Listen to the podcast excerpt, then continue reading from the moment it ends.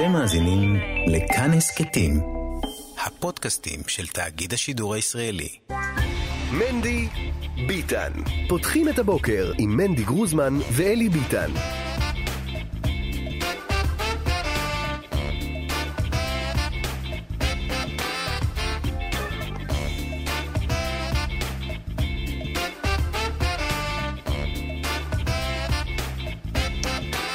טוב, בוקר טוב, יום שלישי בשבוע, יום שנכפל בו כי טוב.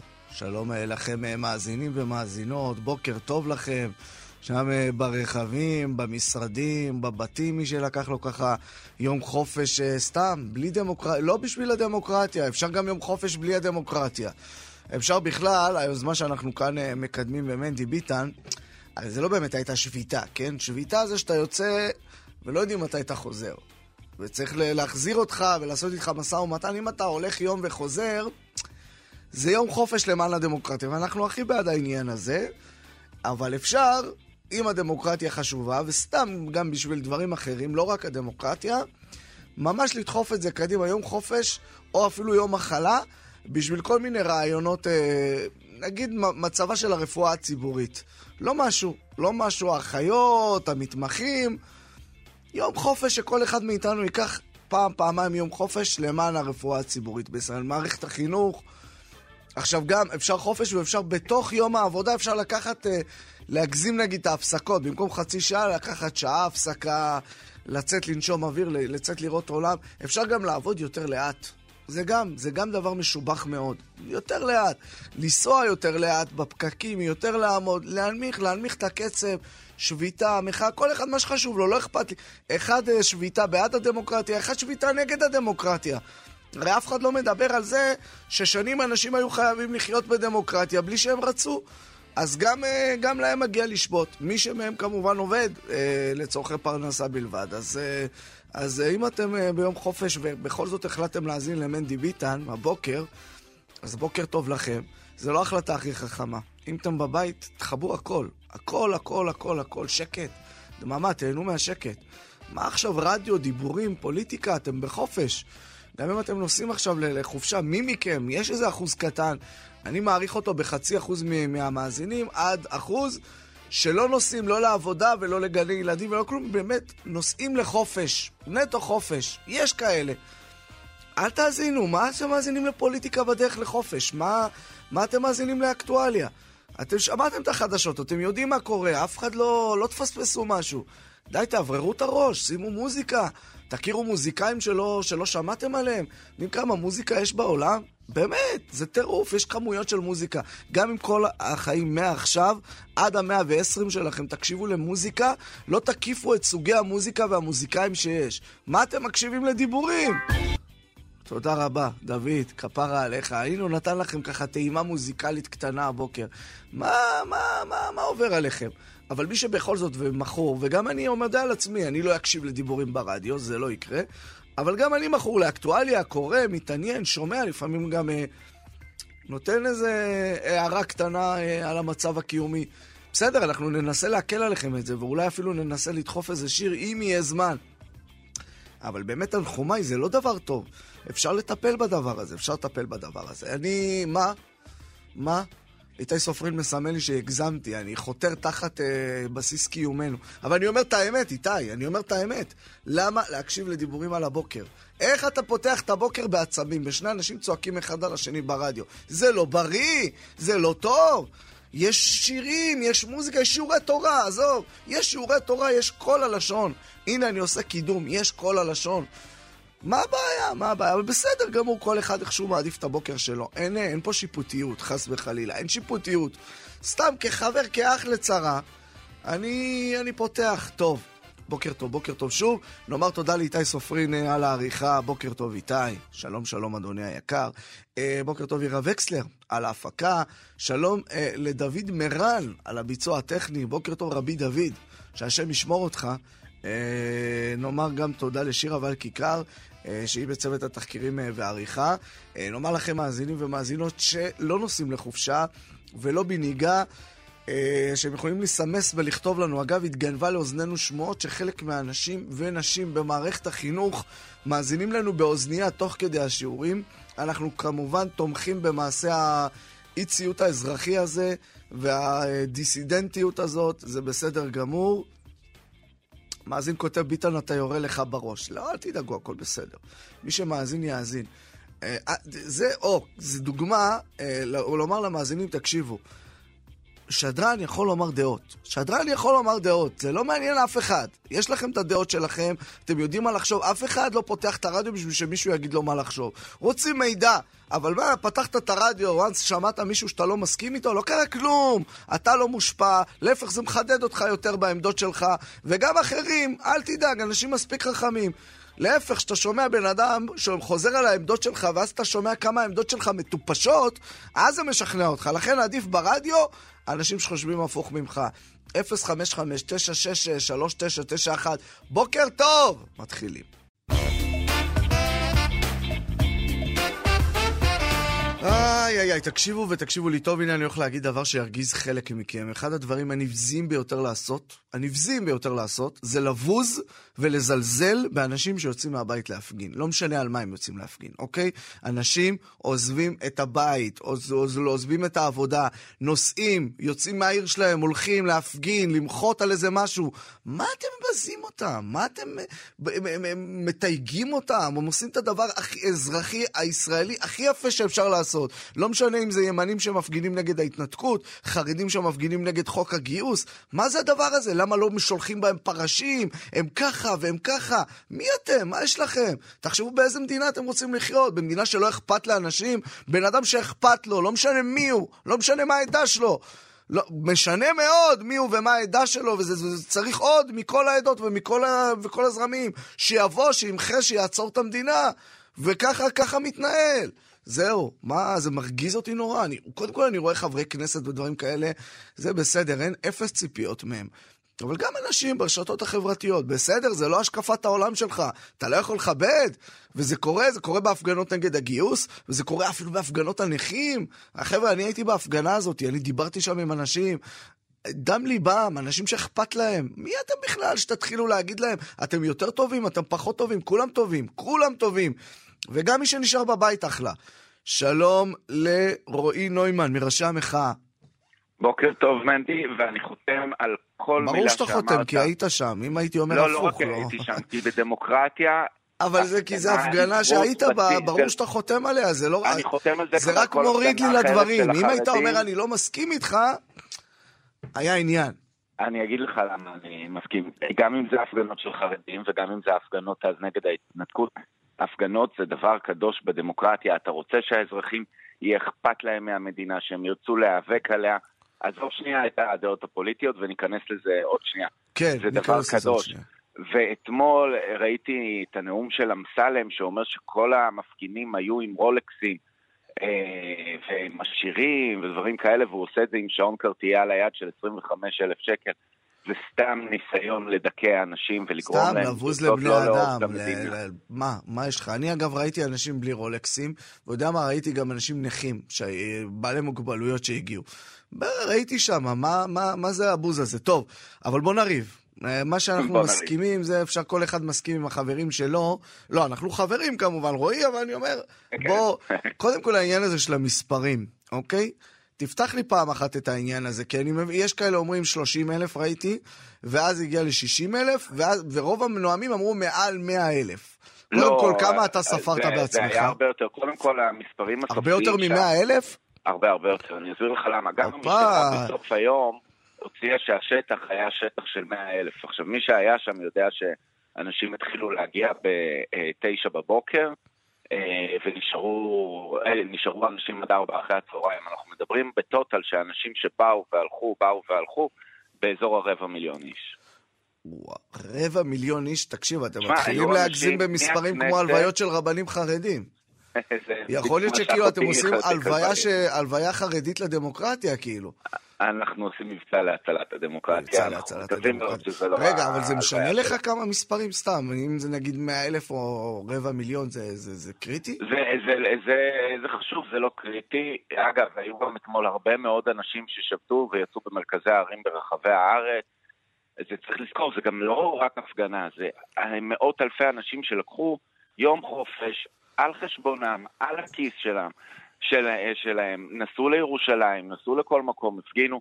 זה מפגן שאני, לפחות בתקופת החיים שלי, אני יליד שנות ה-80, אני לא זוכרת כזה דבר. טוב. שאנשים, זה לא הפגנה רק בקפלן במוצאי שבת, שאתה גם ככה בחופש. אבל אתה יודע, אחת, הביקורות, אחת הביקורות שנאמרות על המפגינים, שכאילו מבחינת, וזה ביקורת שאפשר לשים אותה על השולחן, זה לא הביקורת על הרולקס, אבל זה אומר, אוקיי, הם מדברים בשם הדמוקרטיה ובשם זה שכבר אה, אה, יש פגיעה בדמוקרטיה, אבל בסופו של דבר מדובר באנשים שהפסידו בבחירות הפסידו הפסד חד משמעי בבחירות, וקשה להם לקבל את זה. עכשיו, ברור שאם הפסדת בבחירות, לא משנה אם אתה נתניהו, ולא משנה אם אתה יאיר לפיד, ברור שאתה הופך את זה לעניין עקרוני. אתה לא אומר, אני מפגין כי אה, יצאתי בבחירות. אם אתה הפסדת, נתניהו הפסיד קודם, הוא אומר, ביטחון ישראל הפסיד, כלכלת ישראל הפסידה. המפגינים אומרים, הדמוקרטיה הפסידה, אבל בסופו של דבר זה אנשים שהפסידו בחירות, זה הכל. קודם כל, נתניהו ניצח בבחירות, אין על זה חולק. הוא הקים ממשלה שהיא ממשלה לגיטימית. לגיטימית, לא אבל כל דבר שהם רוצים לעשות, בא לא, המחנה לא שכנגד. אין לא, דבר לא. אחד, אין דבר אחד, אני אומר לך, דבר אחד. הסכמים קואליציוניים, כל סעיף בהסכמים הקואליציוניים, מחאה שאומרת, תקשיב, זה סוף המדינה. זה סוף המדינה, זה סוף המדינה. שהמחאות שהיו, שאני מסכים עם רובן, אני חייב להגיד. אה, שהיו על, על דברים שהיו בהסכמים הקואליציוניים, היו הפגנות, 500 אלף איש. ברגע שיוצאים לך מאות אלפים, אתה כבר לא יכול להגיד שזה המחנה שהפסיד. היו, אם היית אתמול בהפגנה, הרבה מאוד אנשים שהם תומכי נתניהו. אגב, רואים את זה גם בסקרים. לא, די כבר, אנחנו לא שם. ראינו את זה בסקרים. איזה תומכי נתניהו?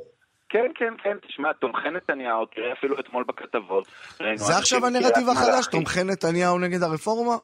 גם תומכי נתניהו, תראה את המספרים, היה סקר באולפן שישי, רק 22 אה, ממצביעי הליכוד תומכים בהעברת הרפורמה. אני לא יודע מה זה הסקר, לא זה, כל, זה, שנייה, כמו לא סקר, כל... זה כמו סקר לא, שהיה לא חודש אחרי הקמת הממשלה הקודמת, ממשלת השינוי, סקר שבו רוב מצביעי ממשלת השינוי היהודים נגד אה, ממשלה עם מנסור עבאס. לא, אבל במספרים כאלה זה, זה לא... יודע, זה סקר, זה דבר אחד, ובאמת נראה לך שתומכי נתניהו, שהצביעו לו בבחירות האחרונות ובסבב שלפני ובסבב שלפני, ששמעו את הדברים הכי מפורשים שיש לומר על מערכת המשפט, שיש להם בעיה עם הרפורמה הזאת? אתה באמת חושב את זה, או שזה חלק מהקמפיין עכשיו? רוב מצביעי הליכוד, ואנחנו רואים את זה, ואנחנו גם שומעים את זה. איפה אתה רואה את זה? אנחנו אנשים בהפגנות, שנייה, תן לי לסיים, אתה תבין מה אני אומר. תומכים ב... קודם כל, צריך לעשות שינויים במערכת המשפט בשביל לחזק אותה. רוב מצביעי הליכוד מדברים על הגעה להסכמות רחבות בסדר, לא גם לוין מדבר להסכמות, ואפילו רוטמן אה, מדבר אה, להסכמות. איזה הסכמות רחבות רוטמן? תשמע, יש לי עשרות שעות... בסדר, אז אולי ההסכמות הרחבות שהליכודניקים מדברים זה ההסכמות הרחבות, נוסח לוין. או לא, נוסח לא, לא, רוטמן. הם גם, אני שמעתי אותם כמה פעמים, גם דיברתי עם אחד מהם, הם גם אומרים, אנחנו רוצים הסכמות רחבות, אבל ברור לנו מה לוחות הזמנים. מעולה, שיעצרו את החקיקה. ישבו להתדיין, ישבו לדבר, שוב, בלי חרב הצוואר של אף גמור, אחד. בסדר גמור, אני מבין שאתה רוצה הסכמות.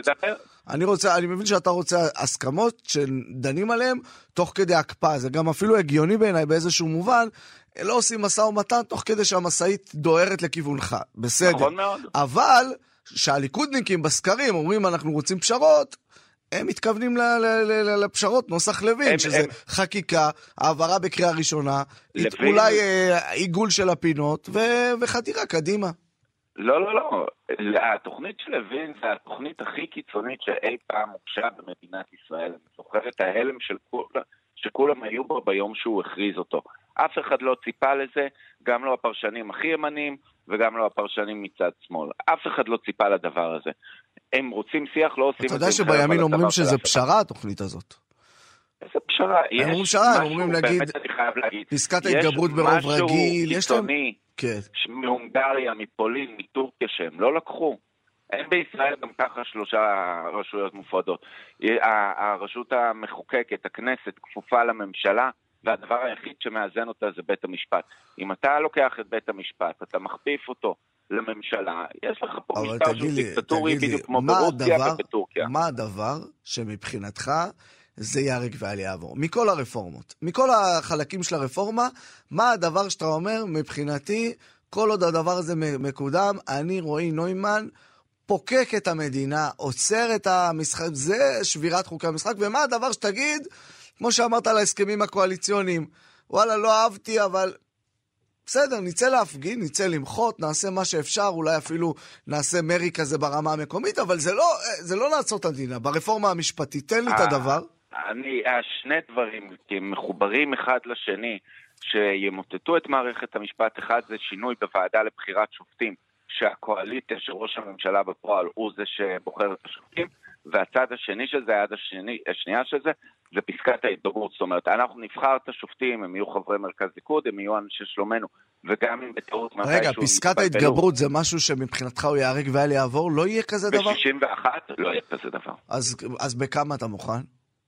80, 90, אפשר, יש... רועי? לא, שנייה, שנייה, יש עוד... לא, מה 80, 90? תן לי משהו לעבוד, אני הולך אחרי זה, אני הולך לאחרי זה ומדבר עם הצד השני. כן.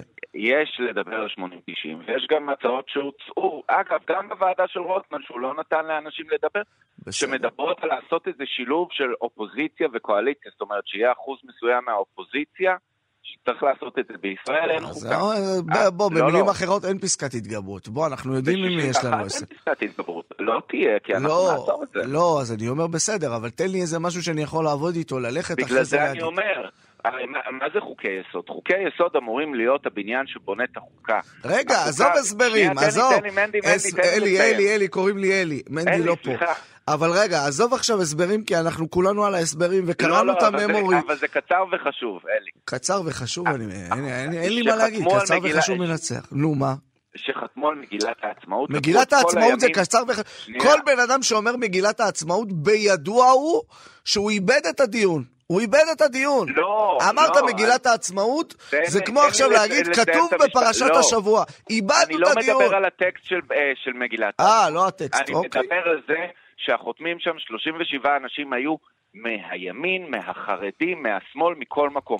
וזה אמור להיות חוקי יסוד, אמורה להיות בהם מעורבות של חלקים החרדים לא הצביעו על, אה, על אה, כבוד האדם וחירותו, לכן הוא עבר בכזה רוב קטן. מה היה הסיפור? הוא עבר ברוב, זה, עזוב, זה עיוות של ההיסטוריה לה, להגיד שהוא עבר ברוב לא, קטן. לא, הוא עבר ב-32 כי החרדים לא הסכימו להצביע בעד, בעד חוק יסוד באופן עקרוני, בגלל שזה. הוא עבר ב-32 שרוב חברי הקואליציה ידעו שיש להם רוב ולא נכנסו, זה היה ימים פוליטיים אחרים, היה פה דבר... אמרת שהחרדים הצביעו וזה לא נכון. אידיאולוגית החרדים לא הצביעו. שפסקת התגברות צריכה להיות להכיל חלקים, את כל החלקים בעם, גם אם זה לא אבסולוט. סבבה. אז מה אמרנו? אמרנו דבר ראשון, הוועדה למינוי שופטים, אין מה לדבר, רועי נוימן לא ייתן פה זה. והעניין השני של uh, פסקת ההתגברות, אתה אומר, לא 61, 75 סבבה? לא אתה, לא אני. 70, ש... בוא, בוא, בוא, בוא, בוא, תיגש, בוא. לא, לא. אני לא אה, נושא ונותן עם הממשלה. 75, לא, לא עם הממשלה. זה דבר, זה דבר אה, רציונלי שיש לו בסיס, כי אין ממשלות אוקיי, כבר יופי, בתקופתנו שיש יופי. להם. אה, אה רועי נוימן, מראשי המחאה. אבל הראשון זה לעצור זה... את החקיקה. לעצור. טוב, תודה יקירי, בוקר טוב. יום טוב. השם ישמור אותך. איי, איי, איי, איי, 8.28. בוא נשמע את הצד השני. שלום לעורך הדין זאב לב. בוקר טוב, שלום. אתה היועץ המשפטי של התנועה למשילות ודמוקרטיה. נכון. בקיצור, אתה... תשמע, אני יכול להגיב למאזין מה זה יכול להגיב? מה זה יכול להגיב, בויה? על זה אנחנו משלמים לך. מה זה יכול להגיב? על מה חשבת שאנחנו מדברים? לא הבנתי על מה חשבת שאנחנו מדברים היום. תשמע, תשמע, אני אשלח לכם חשבונית אחר כך בשביל התשלום, אבל... לא, הכל בשחור, הכל בשחור, בויה, כמו שהרבי שלי אתה אוהב. נו. מה אתה אומר על הדברים? השתכנעת, אבל תגיד שהיה, רועי דיבר ואמרת כמה שאני ימני וכמה שאני תומך הרפורמה, שמעתי את כן. הדברים, זז לי משהו בלב. לא? כן, האמת, ש, האמת שבאמת זז לי משהו בלב. תשמע, כזה מפגן של בורות וזלזול, אני, אני, אני כל היום, באמת, אני בשלוש רעיונות ביום בתקופה האחרונה, כן. באמת, מול אנשי שמאל מהקיצוניים ביותר מול המוחים לא, הכי רועי קיצוניים נוימן נגד הוא לא המחאה. מהקיצוניים ביותר. אני אומר לך שזה הכי קיצוני שאני נתקלתי בו אי פעם, ברמת הזלזול? שהוא מפגין. למה? תקשיב לי, תקשיב, תקשיב טוב, להגיד על מיליון וכמעט 400 אלף מצביעי ליכוד, שהם לא מסכימים לרפורמה, הם לא ידעו על מה הם הצביעו, כי זאת הרפורמה הכי קיצונית שהוצעה. זה לא רק שקר וכזב, כי אני מחזיק ביד גם סקרים מהחודש האחרון שנעשו ספציפית בתוך מצביעי ליכוד, וגם עצומה בסדר, אבל זה הם אומרים את זה, נו מה. אני מסכים איתך. אני גם אמרתי לו לא, על מה אתה מדבר, אבל זה לא הדבר הכי נורא בעולם. אבל יותר מזה, אבל אלי, יותר מזה אני רוצה להגיד. במצע הציונות הדתית, ובמה שיריב לוין רגע, זאב, אה, זאב, ודודי במחילה אמסלם מכבוד תורתו. דיברו עליו בבחירות, עורך דיברו עליו הדין. היה, היה הצעות קיצוניות הרבה יותר, והדבר הזה הוא פשרה, ולבוא עורך עכשיו הדין לב. עורך כן, הדין לב. כן. א', כן, אני כן, מסכים. איתך לדברים, אמת ולאמיתה. אני גם יכול להראות ראייה, אתה זוכר שלפני הבחירות, פינדרוס, אה, יצאה כותרת שפינדרוס אומר לפוצץ את בית המשפט העליון, וזה היה בכל כן, כלי אה, התקשורת. אז באותו מקום שפינדרוס אמר את הדבר הזה, ישב שמחה רוטמן, ובמשך חצי שעה פירט בארוכה את התוכנית, אה, תוכנית הרבה יותר קיצונית מזו של לוין לגבי בית המשפט העליון. כל העיתונאים היה. להם את המידע, לא פרסמו, למה? רצו לפרסם את פינדרוס, לא משנה, אני איתך. אבל זה לא הדבר הכי קיצוני, אתה יודע מה אנשים אומרים היום? יש אנשים מדברים על יש חיה, אתה לא יכול להוציא את כל התותחים על ההתחלה, חכה, רק התחלנו. טוב, לא, האמת, אם אתה רואה, אני לא- על אני לא אמשטר על לך את הזעם. מה? לא, לא, לא מדבר על משוגעים גמורים, אני מדבר אבל מבחינת רמת הזלזול במצביעים. מצביעי הימין, יהדות התורה דיברה על זה שפסקת התגברות היא דגל שהיא לא תוותר עליו. הציונות הדתית פרסמה מצע ברור. הליכוד, יש לנו את אוחנה ואת יריב לוין ואת אמסלם שדיברו בצורה מאוד מאוד ברורה. המצביעי הימין יודעים על מה הם הצביעו. זה דבר ראשון. תגיד לי, גם... אתמול כן. אתה רואה את המפגינים שהגיעו, מה אתה מרגיש כלפיהם? תראה, אני מרגיש כלפיהם הערכה, בסדר? אה, אני אוקיי, זוכר את מהטוב- מה, התקופות... אוקיי. לא, תשמע, מה, אני, אני יודע שגם אני וגם אתה, כל אחד מאיתנו היה פעם במחנה שהוציא הפגנות ענק. אני, אני, ההתנתקות... אני קצת שונה ממך בעניין הזה. אני יוצא להפגנות של כל המחנות. אני, כל המחנות. יש הפגנה, אני שם אהוביה סנדק, אני בהפגנה. אה, התנתקות הייתי בהפגנה. כל הדברים, התנתקות הייתי בעד, הייתי נגד. לא משנה, הפגנות אני הולך. מעצם היותם של אז, ההפגנות. יוצא מתי אתיופיה. אתה מספיק לעבוד באמצע? זה גם לא- העבודה שלי, זה גם העבודה שלי, אני גם הולך להפגנה ויוצא כתבה אחרי זה. אז זה בכלל, אבל אני אני- גם בעבודה, אני גם, אתה יודע, דוחף קצת, חוסם קצת, נותן כאילו איזה פוש. תגיד לי ברצינות אז תראה, רגע, אז, אז אני, יודע, אני יודע איך זה להפגין על משהו שמאוד יקר ללבך. על מה אתה יצאת בהפגנות להפגין, למשל? אני, בתקופת ההתנתקות אני יצאתי להפגין, בתקופת אוסלו כילד, ההורים שלי לקחו אותי, ואני זוכר את התחושה הזאת, ואני מעריך את מי שיוצא להפגין. אבל אני לא מעריך את מי שמפגין, וכשלא מקבלים את עמדתו, וכשהוא בסופו של דבר לא מצליח לשכנע, שורף פה את המדינה, או קורא לשרוף את המדינה, או קורא? לפגוע בה כלכלית. מה הגבול? הגבול הוא, תראה, אני יכול אפילו לקבל בסיטואציות מסוימות חסימות כבישים, שביתה. ואפילו טיפה... שביתה זה שביתה- אחלה, מה? ש- שביתה זה כלי. לגיטימי? אגב, אגב, זה כלי לגיטימי כשאתה עובד ששובת, אבל אני חייב להגיד לך, למשל, משרדי עורכי הדין הגדולים הודיעו שהם אה, יוציאו, שהם אה, ישביתו את המשרד ויוציאו לא להפגנה. ישביתו, מי שרוצה ישבות.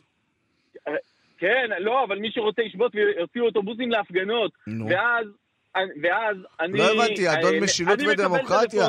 זה עסק רגע, פרטי רגע, של רגע, בן לא, לא, אדם, לא, יש לך בעיה מה הוא עושה עם העסק? להשלים, כן. תן לי להשלים את המשפט. אוקיי, תשלים, תשלים. אני מקבל טלפונים, מקבל טלפונים מחברים, עורכי דין במשרדים הכי גדולים, שאומרים לי, תקשיב, אנחנו יודעים, אנחנו מסביבנו יש המון עורכי דין שתומכים ברפורמה, והמשרד כולו, בגלל שיש מעסיק אחד שבלהט דתי מוכן, ל- מוכן כאן לשרוף את העסק, לשים את הזה, אנחנו מרגישים לא נעים. בסדר, אבל זה- במיילים, אבל הוא. הבעלים של המשרד, לא הבנתי, מה מה הבעיה? מה, אם אני עכשיו יש לי הדבר- חנות, אני לא יכול דבר לשים על החנות שלט שאומר, פה לא אין דמוקרטיה? רגע, דבר ראשון, חוקי העבודה במדינת ישראל, לגבי, זה לגבי חברות שמשביתות לחלוטין. חוקי העבודה במדינת ישראל קובעים שלעובד שמועסק כזכות לעבוד, והמעסיק לא יכול להשבית פוליטית את העסק. לא, סתם, מבחינת להכיר את החוק. מה הכוונה? בסדר? לא, תסביר זה לי, אני לא. מכיר. מה זאת אומרת, אם אם עכשיו יש לי חנות, אם אם אני. מעסיק, רגע, רגע, רגע, אני שואל את השאלה, יש לי עכשיו חנות למיצים. יש לי מיצ- מ- מיצייה אה, שלי, שאני סוחט שם תפוזים כל בוקר. ויש מישהו שעובד אצלי ב- במיצייה הזאת. ואז בא לי איזה יום אחד לסגור כמחאה על, על תרבות המיצים בישראל. האויב- העובד יכול להגיד לי, לא, אני רוצה לעבוד בכוח? לפי החוק? אז, אה, רגע, צריך להגיד, אגב, פסק דין של אהרון ברק. כן, פסק לא דין... יודע, אה, תגיד לי פסק מה. החוק. רגע, אני- אני אומר... העובד יכול להכריח את הבוס לעבוד? השביתה- אני אוהב את זה. אם השביתה שלך היא שביתה שנחשבת בתוך תחום השביתות הלגיטימיות, מה זה תחום? לתנאי אני אמרתי לך, מה אני. שובת? אני אמרתי לך את הסיבה. אבל אני- אבל אני מסביר, אני מסביר.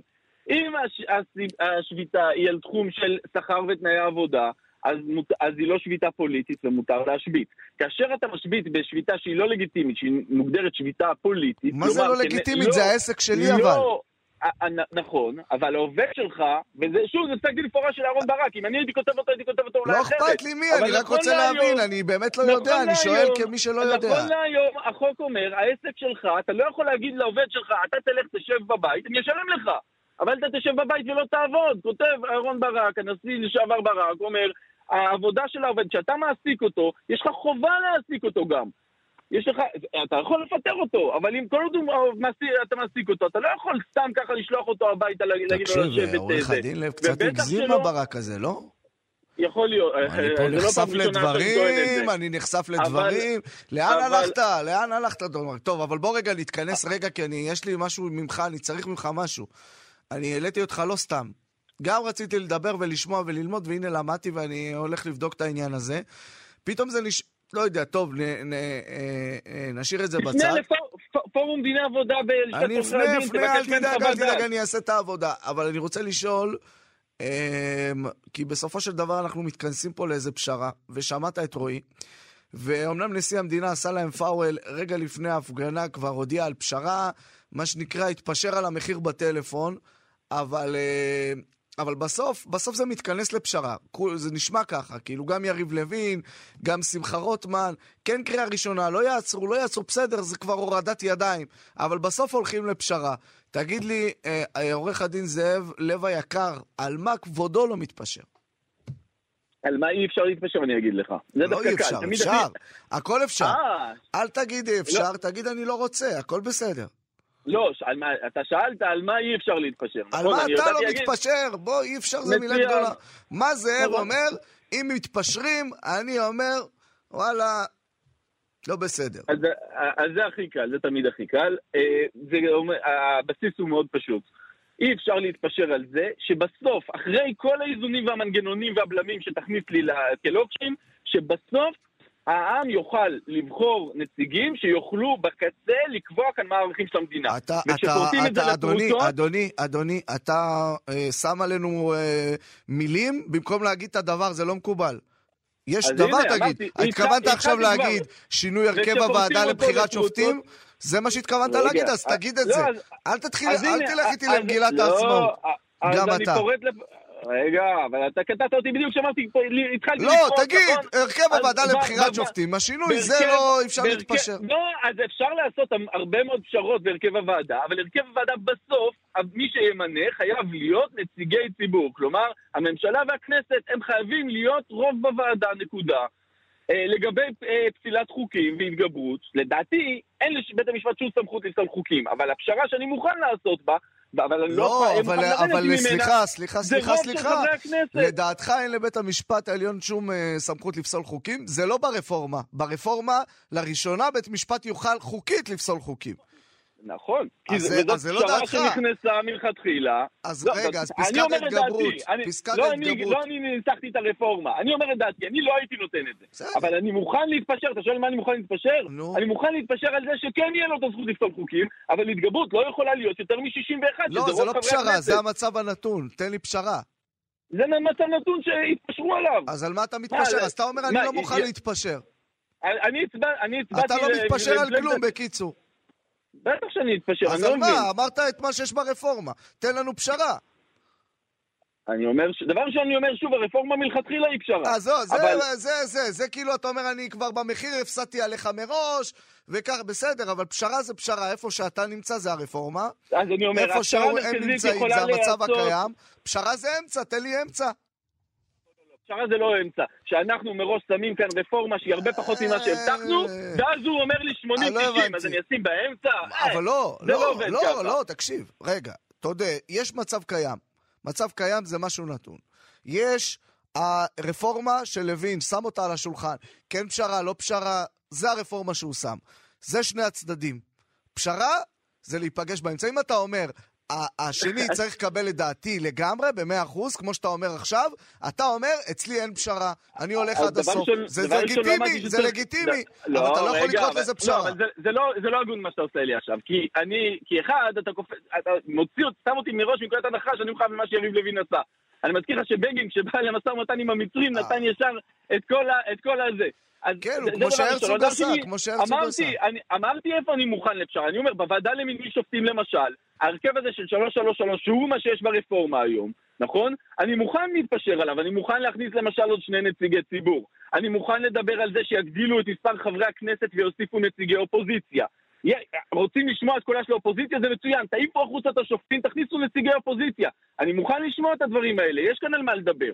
אוקיי? עכשיו, אם אתה רוצה גם פשרה לא, בפסקת ההתגברות, לא, גם שם אני מוכן להציע פשרה מעבר לזה. רגע, בשביל ההגינות אני אגיד, אני רק אעשה סדר. אתה אומר מה לוין ורוטמן אה, יעשו, שיעשו, אני זאב לב, אני בן אדם חופשי. ואתה אומר, מבחינתי גם הרפורמה הזאת היא קשה לבליעה. אני, אני רוצה יותר מזה. אז מבחינתי, יותר מהרפורמה הזאת אני לא מוכן לתת, זה לגיטימי. למה? אבל הרגע אמרתי לך, אני לא מוכן לתת יותר מהרפורמה. מה... זה לא מוציא אותנו מה, מה, מהברוך. אנחנו רוצים זה, זה לא מוציא אותנו מהברוך כי הצד... תראה, לא, אני אגיד לך מה הבעיה. אני אגיד לך מה, אנחנו רוצים שעם ישראל יחזור לריב על הנושאים הרגילים שרבים, ביבי לא ביבי. כל הדבר הזה שרבים על נושאים רציניים לא מתאים. אנחנו רוצים שנושא הרציני ירד מהשולחן ויחזרו לריב לא, על ביבי לא ביבי. לא, אז אם ככה, אז יש לי דווקא פתרון מושלם בשבילך. האמת היא שלזה יש לי פתרון מושלם. כמה דקות לתוך הרעיון, למה לא הבאת לי את ה... טוב, בכבוד, מה הפתרון? לא, כי לא אמרת לי מה אתה רוצה. עכשיו אני יודע מה אתה רוצה, אני יכול לתת לך את זה. שיעבירו את הרפורמה הזאת בשלוש קריאות תוך שבועיים, כולם ישתו כוס מים ויבינו שלא קרה שום דבר. נראה לך שזה יקרה, נו, באמת, אתה לא ישראלי. לא, באמת, אתה לא ישראלי, אתה לא ישראלי אם אתה חושב שאפשר להוריד גרזן על ראש של בן אדם בכזה, בכזה זה, ואז כולם ישתו קפה ויירגעו. זה לא אנחנו. אתה אולי חי במדינה אחרת. זה לא קרה. אני הקשבתי לרועי לפני זה, ומה שציינתי לעצמי לאורך כל השיחה זה שבסוף בקצה הוא מוכן לתת הכל, כל עוד אף אחד, דעתו היא הדעה שתקבע כאן במדינה. העמדה שלו על ידי בית המשפט היא זאת שתקבע. גם הוא אומר את זה עליך, ואתה יודע מה? שניכם צודקים, שניכם צודקים. ההבדל, לא, אנחנו לא שניהם צודקים, כי ההבדל הוא שאני מוכן להציע מנגנון שאם מחר אני מפסיד בבחירות, אני אכלתי אותה. מי יגן עליי? עזוב, אתה לא נראה לי בדרך להפסיד. אני קורא סקרים, ברוך השם, כי עם ישראל חכם, נו מה אני אעשה? עורך הדין זאב לב, היועץ המשפטי של התנועה למשילות ודמוקרטיה, נעמת לי מאוד. תודה. תודה רבה, בוקר טוב לכל המאזינים. בוקר טוב.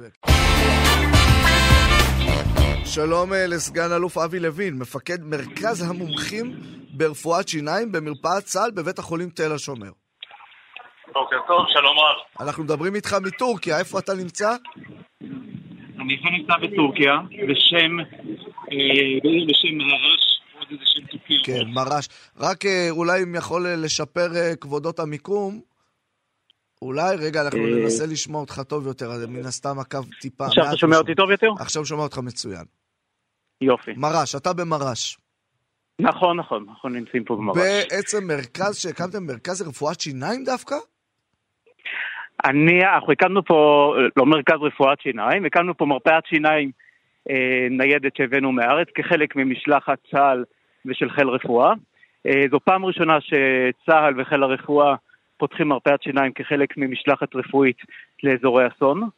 אה, היו הרבה התלבטויות, האם זה נכון, האם יש צורך בכך, אף אני התלבטתי האם יש צורך בדבר הזה, והגענו לכאן והופתענו מההיענות ומהצורך האמיתי, הן בטיפולים הדנטליים לכשלעצמם והן כחלק מסך כל המערך של חיל רפואה גם.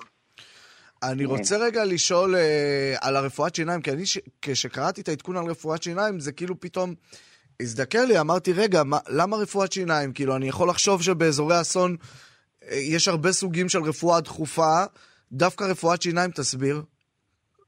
אז גם ברפואת שיניים יש רפואה דחופה. אני אדגים, הייתה ילדה אחת שחילצנו אותה, שצה"ל חילץ אותה לאחר כחמישה ימים מתחת להריסות. מלבד אה, חבלות קטנות שהיא, שהיא חוותה בגוף, הילדה התהלכה, והתלונה היחידה שלה הייתה זה השיניים הקדמיות, השבורות שלה. זה מה שהפריע, זה מה שכאב לה. אה, והיא כל כך שמחה שיכולנו לתת לה את הטיפול. אה, דוגמה נוספת, שוטר שאיבד את הבית, את המשפחה, שמסתובב פה כבר מספר ימים בין ההריסות, והיה מושבת מפעילות בגלל כאבים ושן בינה. אז על, כף, על אף שזה נשמע לכאורה רק שן בינה, בן אדם היה מושבת מפעילות, ובזכות המרפא יכלנו להחזיר אותו לכשירות ולחזור לעבוד. מדהים, מדהים, זה דבר שאפילו לא העלינו על הדעת בכלל, אבל, אבל כשאתה מתאר את זה כמובן זה נשמע. תגיד לי, אז, אז איך זה נראה בעצם? יש בית, בית חולים שדה כזה? או שאתם בתוך מבנה? אז באמת עד כה כל המשלחות של צה"ל פרסנו בית חולים שדה, כשמו כן הוא בשדה. אה, כאן פרסנו בית חולים, בפורמה, אה, בית חולים שדה בפורמט קצת שונה, בתוך בית חולים קיים של העיר, בית חולים שננטש על ידי הרופאים, הן בגלל אה, אנשים עצמם שנפגעו, משפחות שנפגעו, חשש מבטיחות הבניין, הבית החולים ננטש. ואנחנו כחיל רפואה נכנסנו לתוך הבית החולים הקיים והקמנו אותו מחדש ביחד עם הצוותים המקומיים. מדהים. תגיד לי, אתה יוצא מבית החולים, איפה אתם משנים? איפה אתם מלנים למשל? אנחנו ישנים בתוך בית החולים באחת מקומות האשפוז, נדחסים שישה אנשים לחדר של שניים, זו חוויה מרתקת. וואו, וואו, וואו, וואו. ותגיד לי, כשאתה יוצא מפתח בית החולים למר"ש, מה אתה רואה? מה רואים? יש פה איזושהי... אה, מצד אחד רואים עיר שעובדת, קיימת, תוססת, פועלת כעיר, אבל אה, בין הבניינים רואים את ההריסות. והפער הזה בין הבניין שעומד אה, ולצידו בניין שחרב, הוא, הוא עצוב, הוא קורע לב. ורואים, רואים את ההרס בכל מקום, רואים הרבה אנשים שלא יכולים להיכנס לבתים, גם אם הבית עומד מתוך חשש שהבית ייפול, עדיין יש פה רעידות משנה כל הזמן, אז הרבה אנשים גרים בחוץ, שמיכות, מדורות, מתחממים בחוץ. אה, עוד פעם, אז גם רואים עיר שלאט לאט חוזרת לחיים, אבל גם רואה אנשים שגרים פה ברחוב. איי, איי, איי, איי, איי, איי, אתה יודע, בימים האחרונים אנחנו מדברים עם אה, צוותים בטורקיה ואנחנו שומעים גם על ביזה וגם על אנשים, אה, מה שנקרא, שחרב עליהם עולמם, לא שיש בנו איזושהי יכולת בכלל להבין את מצבם הנורא, אבל אה, שיכולים אולי להפנות חלק מהזעם כלפי הצוותים הרפואיים, כלפי צוותי החילוץ. אה, אלימות ברחובות, אתם מרגישים את זה שם? אז אנחנו לא מרגישים את זה, אנחנו בתוך בית החולים, אנחנו מאובטחים פה על ידי אה, אה, חיילים, על ידי כוחות אה, אבטחה מיוחדים, אה, אז אנחנו לא חווים את זה בחוץ, אנחנו שומעים את זה, שומעים שזה קורה. אבל אנחנו תוך בית החולים, אה, לא מרגישים שום דבר, מאובטחים ובטוחים בעבודה שלנו. טוב, אה, עד כמה, אה, יש לוח, לוחות זמנים? מת, כמה זמן אתם נשארים שם? מתי חוזרים לארץ? או שכל עוד צריכים אתכם? כי אני מניח שגם עוד שנה יצטרכו אתכם. לא, אז אנחנו שמחים, זו גם הייתה המטרה בהקמת בית החולים, לא להישאר פה לתמיד, אלא לאט לאט להעביר את המושכות בחזרה לידי הטורקים, והם באמת לוקחים בחזרה את האחריות על בית החולים. אה, ובשיח אתמול עם המנהל בית החולים, הוחלט, הוחלט על אה, חזרת המשלחת מחר. אה. אז אנחנו באמת מקווים שזה מה שמתוכנן. אז שבת אתה כבר בארץ? בעזרת השם, שבת בארץ. בעזרת כן. השם, טוב, בהצלחה לכם. אני, אני רוצה לשאול ברמה האישית, זו פעם ראשונה שאתה מגיע, אה, בעצם יוצא עם משלחת לאזור אסון? זו פעם ראשונה שלי כחלק מצה"ל. יצאתי לפני כשלוש שנים למשלחת גם דרך הצבא לאתיופיה, לטיפולי שיניים שם. אבל זה לא באזור אסון, אלא בשביל לעזור לקהילה היהודית המקומית. אה, בקהילה היהודית המקומית. נכון. מה, מה, זה, מה זה להגיע, אולי תתן לנו איזה מילה על זה, להגיע כ, כישראלי אה, לאזור אסון, לראות את הזוועה הזאת בעיניים, גם לדעת שצריכים אותך ואתה גורם הרפואה, אבל גם, גם להיות בסיטואציה הנוראית הזו. זו גאווה אדירה. אדירה להגיע לפה ולהסתובב עם חלוק, שעל החלוק אה, דגל המדינה וסמל המדינה וצה"ל, IDF, אה, ונותן איזשהו נופח מאוד מיוחד ונוסף וחשוב לעצם עבודה הקלינית שאנחנו עושים סתם כך בארץ. אה, וגם הטורקים, הטורקים רואים ושואלים, וחלקם בהתחלה תמהים מה חיילים, לא כולם רואים שאנחנו חיילים, אבל רובם מבינים את זה. אותם חיילים שמגיעים לפה לא, מישראל, מה הם מחפשים פה, והם יוצאים פה מופתעים ומאושרים ואסירי תודה.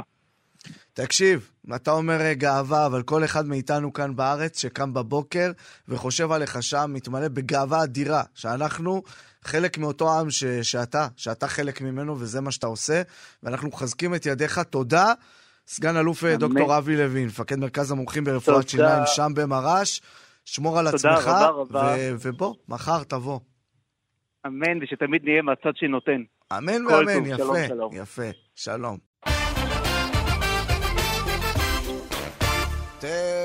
תשע עשרים וארבע דקות עכשיו, 0559663991. אנחנו בימים הקרובים, אני מבטיח לכם, בשבועות הקרובים, גם נתחיל את אה, ענייני מירון, שבאמת באמת לא נשאר הרבה זמן, והשאלה מי אחראי שם ומי לוקח את המושכות, ואיך תיראה הילולה, אבל גם יותר בקטן, פורים.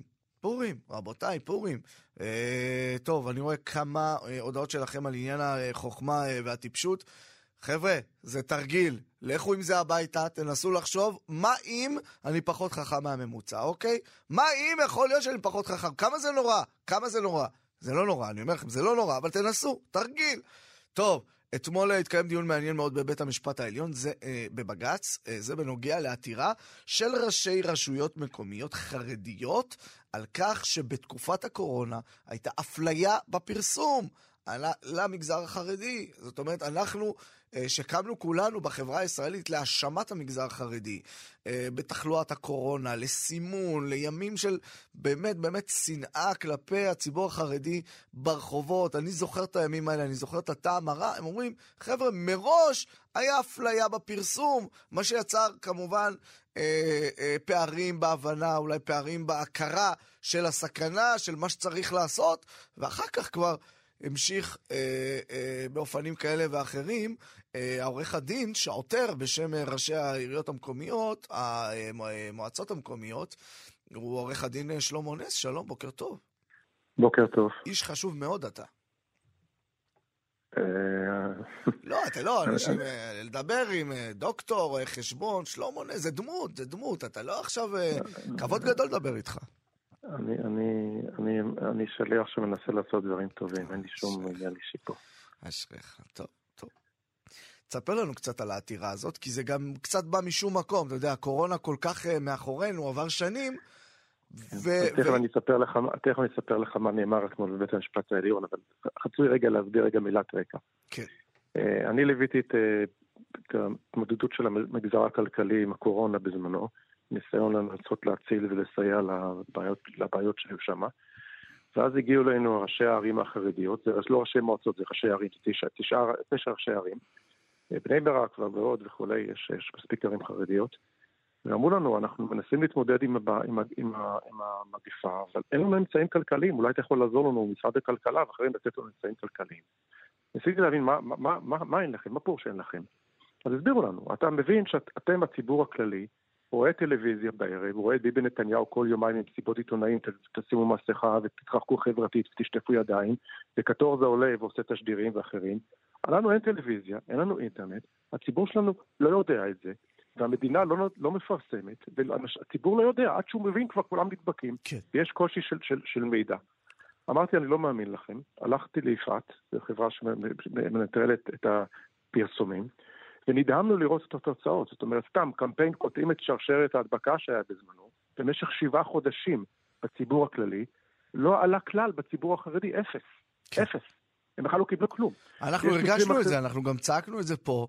אתה יודע מה, אפילו אנחנו היינו מבקשים בהתחלה גורמים ממשרד הבריאות שיעלו לתוכנית, מה שקורה בכל שאר התוכניות. ו- ואז היה מת- מתמהמה, שולחים איזה מישהו, אומרים, אתה יכול...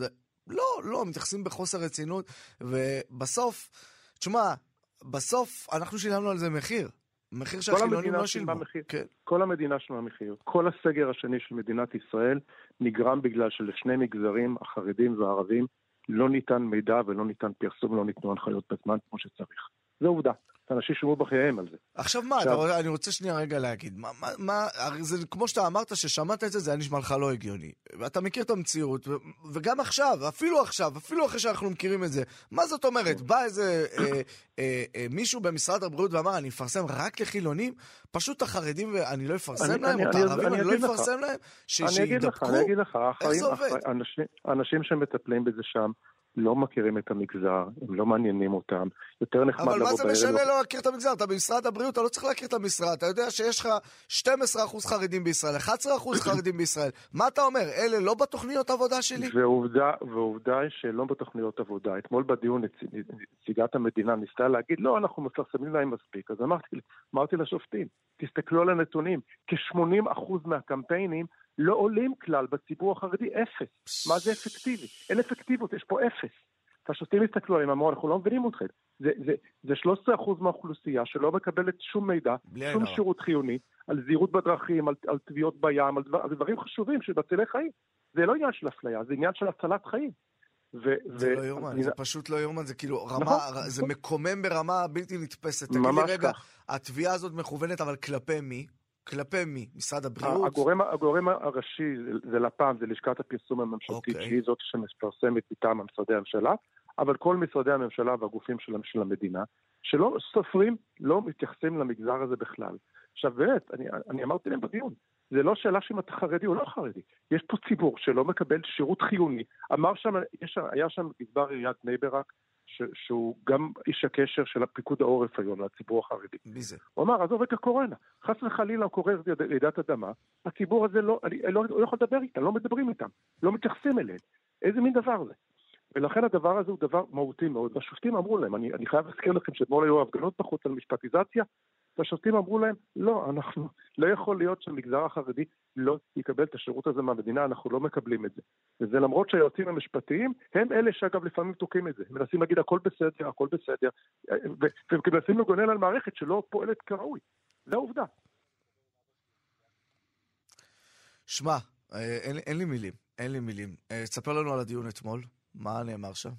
אז בהתחלה קמה נציגת הפרקליטות. התחילה להגיד זה לא נכון, הכל מתפרסם, הכל מפורסם כראוי, הציבור מקבל את כל מה שצריך כראוי.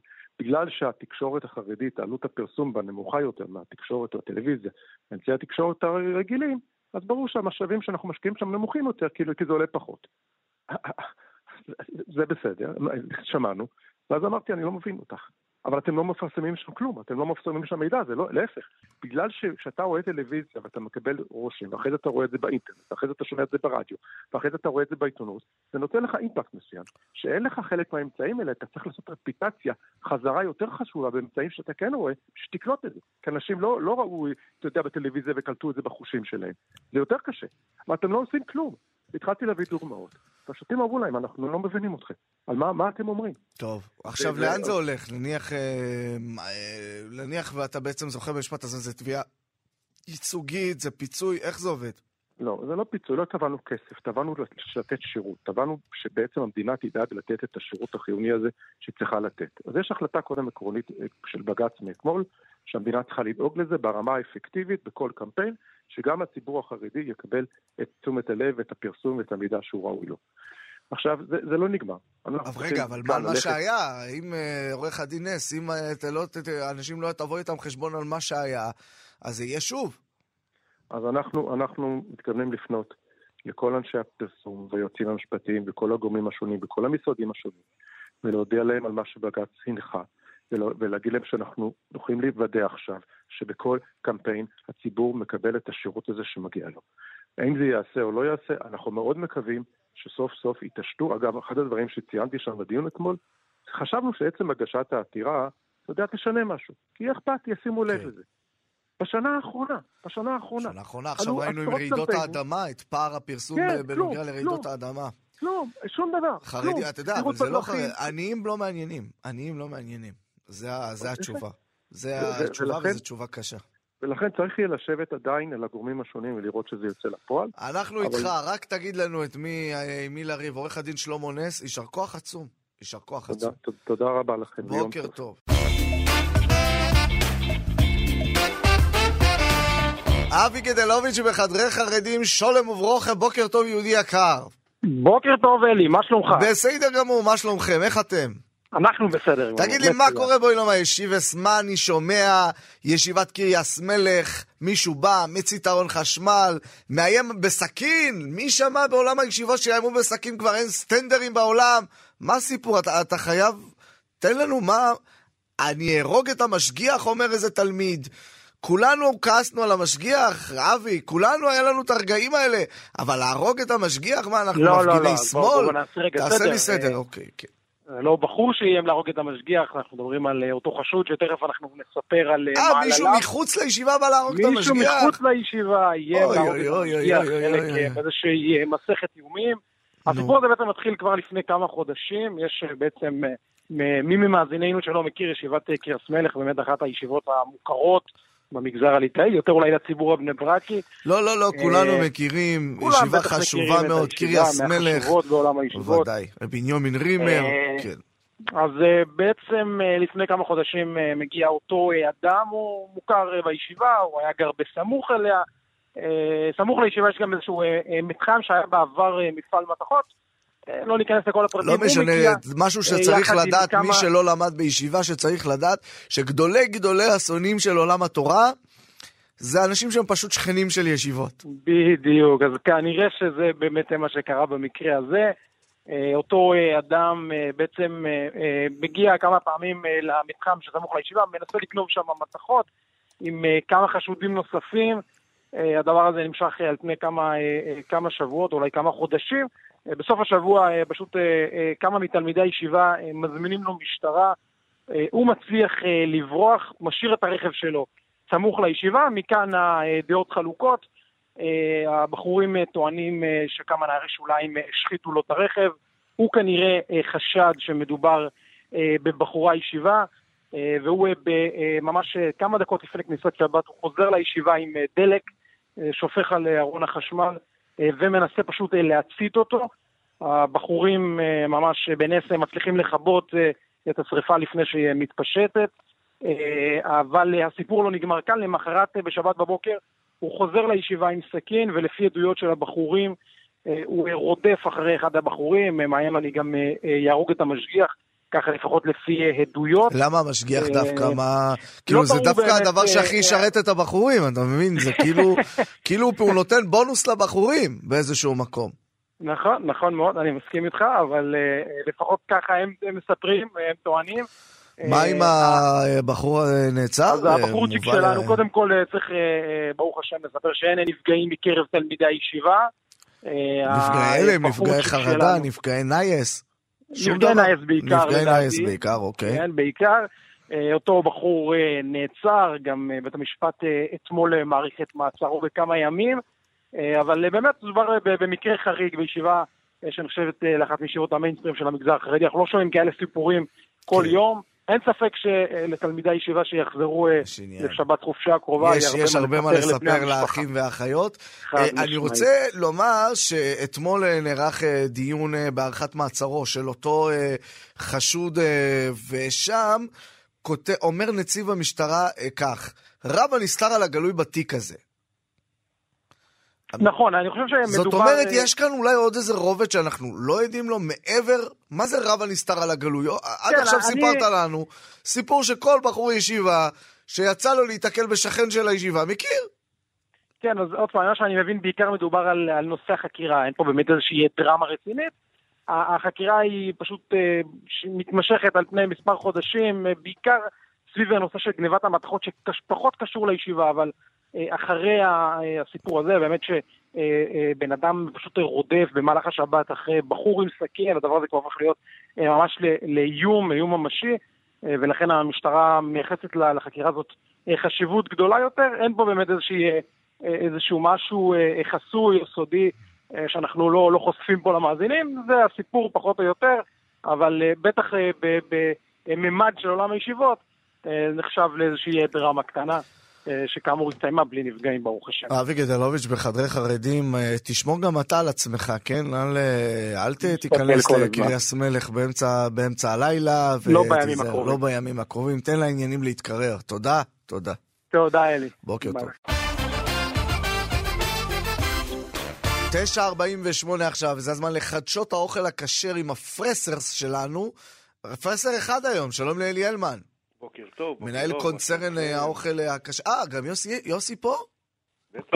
אה, רבי יוסי, יוסי אטינגר, אז אה, נאמר אה, למאזינים... מההתחלה, מההתחלה. מההתחלה, ששני הפרסרס שלנו כאן, גם עורך הדין יוסי אטינגר, וגם אלי אלמן, ששניהם בעצם מנהלי קונצרן התקשורת הטילישס, שחולש על עולם הרשתות החברתיות, האינטרנט, וגם עלוני השבת, קונצרן חשוב מאוד, ואתם מביאים לנו את חדשות האוכל הכשר כאן, לכאן, למנדי ביטן וכאן מורשת.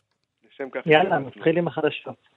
נתחיל עם החדשות. אז החדשות האהובות שלנו... מה זה? ברור שתתחיל עם החדשות, כן, מה, מה כן. הדיבור? בדרך כלל החדשות האהובות עלינו זה פתיחת uh, מסעדות חדשות, מקומות אוכל חדשים מוכשרים. הפעם אנחנו מתחילים עם חדשות פחות משמחות, על מקום שבקושי נפתח וכבר נסגר, זה מסעדה של רושפלד, שנקראת מסעדת רושפלד. אה, השף סלב שנפתחה רק לפני, נפתחה רק לפני חודשיים וחצי בערך בצפון, בנווה עתיב. אה, כבר אחרי פחות משלושה חודשי פעילות הודיעה על סגירה. אה, אנחנו באמת מהווייבים והפידבקים שקיבלנו מהשטח מכל מיני אנשים ששלחנו לשם, באמת היא הייתה כנראה פחות מוצלחת, למרות השם והתהילה. אה, וכנראה שהעם אמר את דברו, אולי גם המיקום הגיאוגרפי קצת השפיע, זה באמת ככה מקום שהוא לא בדיוק במרכז הארץ, אה, יותר קשה כנראה קצת לתחזק שם מסעדה. אה, המסעדה נסגרה, אז אל תתכננו נסיעה לנווה עתיב לאכול אצל רושפלד, אתם יכולים לתכנן נסיעות גלישה וכאלה, אל תבנו על ארוחה אצלו. אה, אבל נעבור מיד לבשורות טובות. כן, שמח אותנו קצת. מה הסגירה? סגירה, כן. אנחנו, כמו שאתה אוהב לקרוא לזה, קונצרן דתילישס, ארגנו לכם שני אירועים מאוד מאוד משמחים. אה, ככה לכוון את החורף שנהיה קריר אה, בשבועות האחרונים.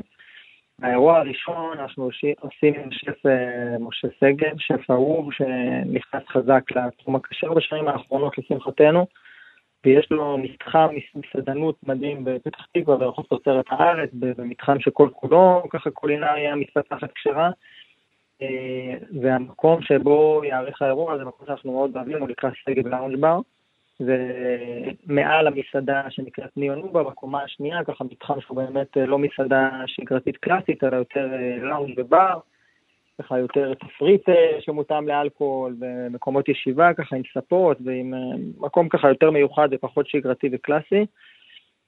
ואנחנו ב-26 לשני, ביום ראשון, בעוד פחות משבועיים, עושים שם אירוע מאוד מאוד מיוחד, ככה לקראת פורים, עם הרבה הרבה הרבה הרבה אלכוהול ועם הרבה מנות טובות של השף שגב. אה, הכל במחיר מאוד מיוחד, 250 שקל לאדם, כולל הכל הכל. אה, ואם אתם אה, מן הסתם רוצים להירשם, אז תיכנסו מהר מהר בפייסבוק שלנו, לאינסטגרם שלנו, תשלחו לנו הודעה, כי כמובן שמספר המקומות מוגבל. אירוע נוסף שאנחנו עושים, שזה ככה גם ממש בשורה מאוד משמחת, אנשים מאוד מאוד חיכו לזה, לדעתי אתם באופן אישית מכירים את זה גם איש הבשרים דודי זילברשלג, שהרבה הרבה זמן לא עשה אירועים. כן. אנחנו ככה מארחים אותו במסעדה היהודית אה, בבני ברק, שזה ככה בכלל מקום של אה, בעיקר של אוכל יהודי, מסורתי, שמאוד מאוד התפתח בשנים האחרונות, והיום באמת יש בו גם אה, אוכל, אוכל יהודי כבר לכל גווניו וזרמיו וסוגיו. והיתרון הגדול שזה יהיה בכשרות בדת עדה חרדית, ככה שבאמת הרבה פעמים שמענו כל מיני קריאות, תעשו אירועים מהדרין, תעשו אירועים ככה ברמות כשרות שיותר גבוהה. אז פה מעבר לזה שזה הבשר המפורסם והמשובח והמעושן של דודי זילברשלג, זה באמת... אה, כשרות מהדרין. כשרות בדת. תורה וגדולה על שולחן אחד, יפה מאוד. ממש ככה, וגם זה, אם אתם רוצים להירשם... אה, עורך הדין אטינגר היקר, אה, אני שומע שאלי ככה משתתק. לא, לא, אני מחכה לקטע הטוב. לא, מה היה עד עכשיו? לא הבנתי. רק הולך להיות. תמיד, תראה, יוסי מתחיל הכי טוב שאפשר, ואז אני ממשיך אותו. ואז משתפר, אוקיי. כן. הכל מתחיל, הכל מתחיל מההתחלה, כמו שאומרים. ברגע שהוא מתחיל עם דברים טובים, אני רק יכול לקחת את זה מכאן קדימה. נו, דבר, דבר אלינו. אני רק, אני רק אסגור את, השני, את האייטם שהוא סיפר, אז שני האירועים בפלטפורמות של דתילישס, תבואו תירשמו, המקומות אוזלים ונגמרים. אוקיי, היום אנחנו אה, ביום אה, שלישי, יום שהעולם אה, הגדיר אותו כיום חגיגת יום האהבה. הוולנטיינס. הוולנטיין, כן, אנחנו, אנחנו ניצמד למילה העברית, כי לא ניכנס לעניינים של השמות האלה הלועזיים, בכל מקרה, עם ישראל חוגג את התאריך הזה ביום אהבה, שזה נהדר, כן, הרי מבחינתנו הרי אנחנו, כל יום הוא יום של אהבה, כן? לא, יש ימים יותר יראה. אתה אומר זה של אהב, ואהבת את השם אלוקיך, ואהבת לרעך כמוך. יפה. אני אומר, יש כאלה שגם נאלצים לחגוג את היום הזה היום. בכל מקרה, אמ, יש באמת טרפת בכל מה שקשור למסעדות. אני כבר מתחילת השבוע, אה, וגם יוסי, לא מפסיקים לקבל הודעות. אפשר לשריין מקום למסעדה ביום שלישי, כי פשוט אין. אנשים באמת אה, צבעו על המסעדות, יש תפריטים מיוחדים וספיישלים. בכל מקרה, אז בביקרו של יום שלישי לא ניתן לכם המלצות על מסעדות, כי בטח כבר לא יהיה מקום, לפחות במקומות השווים והטעימים. אבל מה כן אפשר לתת לכם? כל מיני דברים שאפשר לחגוג בבית. ואני חושב שלעשות אהבה בבית זה הרבה יותר כדאי מיום uh, לצאת החוצה ולהתערבב עם הרבה אנשים uh, ביום עמוס כזה. בכל מקרה, אם אתם uh, גרים באזור פתח תקווה, האמת היא גם בכל האזורים מסביב, אתם יכולים להזמין ערכת סושי מטורפת שמכין דור מיכאל שואשי, זה בחור חמד שגר בפתח תקווה ועושה עבודה נהדרת עם סושי יצירתי, כמובן עם קוקטייל זוגי, הוא, הוא עשה שיתוף פעולה עם בחור בשם גבי גרשטור, שהוא מיקסולוג ידוע. uh, מארז קינוחים, בקיצור, יש לכם שם באמת יפה, מארז מיוחד עד הבית שאתם יכולים לקחת, שווה, זה המלצה אחת. אם אתם בעניין של בורגרים, גם לאכול המבורגר זה מלא אהבה. כן. אני חושב שארוחה זוגית, אז יש לכם אנחנו ברשת... בעניין. ביפה לגמרי, רשת בורגרים. לשאלתך אנחנו בעניין. כן. אני יודע, לכן אני מספר לך על זה. תודה. אז רשת הבורגרים, בורגרים, שיש לה למעלה מ-50 סניפים בכל הארץ, כשרים וכשרים למהדרין, גם כן, כל החודש של פברואר, יש להם חודש של אהבה, יש להם כל מיני ספיישלים ודילים מיוחדים, 99 שקל עם מיליון סוגים של אוכל ותוספות ודברים. קיצור, תחפשו את זה. כשר, כשר בהגזמה רבותיי, כשר כמו שאתם לי, אוהבים. תן לי עוד אחד, תן לי עוד אחד זריז. עוד משהו ככה, קשרשר. אמרנו לא, סושי, זמן, דבר. יפה, כן, אז כן, אמרנו סושי, עשה, אמרנו סושי, אמרנו פיצה, אמרנו המבורגר, ונספר לכם גם על פיצה. יש uh, בחור בשם יונתן, גם כן, פתח תקווה יש לומר, מצמיחה כוכבים כן, גדולים. כן, גם שבוע שעבר היה כיכבה עם פאפה ג'ונס הכשרה. נכון, נכון, נכון, אז תשמע, בסוף פתח תקווה היא מעצמה קולינרית, אה, לא יעזור. בוא, בוא נירגע עם זה, בוא למה? נירגע עם זה למה? כבודו. אני גם אוהב את פתח תקווה, אוקיי. ואני גם אוהב אותך באופן אישי, אלי. אין בעיה. ו... טוב. אבל uh, מעצמה קולינרית. בוא נשאיר את זה בצד, בוא, לא, לא, לא. לא ליום האהבה. לא, בדיוק. בוא לא נריב ביום האהבה של בדיוק, הנוצרים, בדיוק, אוקיי? כן, בדיוק, בוא נריב. בט"ו באב. סגור. אין הרי, כמו אני י- יודע ש... נו, תגיד, תגיד מה שאתה רוצה לה- להגיד. אני אבל רוצה להגיד... בכבוד, אתה, אתה. לא, אני רוצה להגיד שלריב איתך זה הדבר הכי אהוב שיש. כאילו, רק. רק, רק, רק איתך אפשר לאהוב בכל ולריב. מקום, קרבות בוץ, מלחמת קריות, מה שתגיד, אלי, אני מגיע, מה שתגיד. נתייצב, נתייצב. כן. בכל מקרה, אז בוא נסגור את הפינה עם המלצה לפיצה, פיצה אלפא. בחור בשם יונתן, שגם כן התחיל ככה בצורה מחתרתית לעשות כל מיני פיצות מיוחדות, והוא כבר צמח ומאוד מאוד אוהבים אותו, והוא באמת בחורצ'יק שכולו הוא עושה את העבודה מתוך מטרה לשמח ושיהיה לכם טעים, הוא גם כן הרכיב איזשהו ספיישל שמורכב מפיצות ובטטות ועם רביולי וסלטים וקינוחים וגם כן הוא נותן איזשהו קוקטייל. זוגי מתנה. או. תחפשו, תחפשו אה, באתר דטילישס, יש, את הכתבה שבה ריכזנו את כל, את כל הספיישלים המיוחדים. כן, כל מי ההמלצות שכמובן לכבוד יום משתמש אהבה. ברשת אה, האינטרנט אה, הפסולה, שרבים חללים מפילה, רבים רבים חללים מפילה. אה, משהו אחרון לסיום עורך הדין? אה, תרבחו ותיסעדו, מה יש להגיד? תרבחו ותיסעדו. טוב.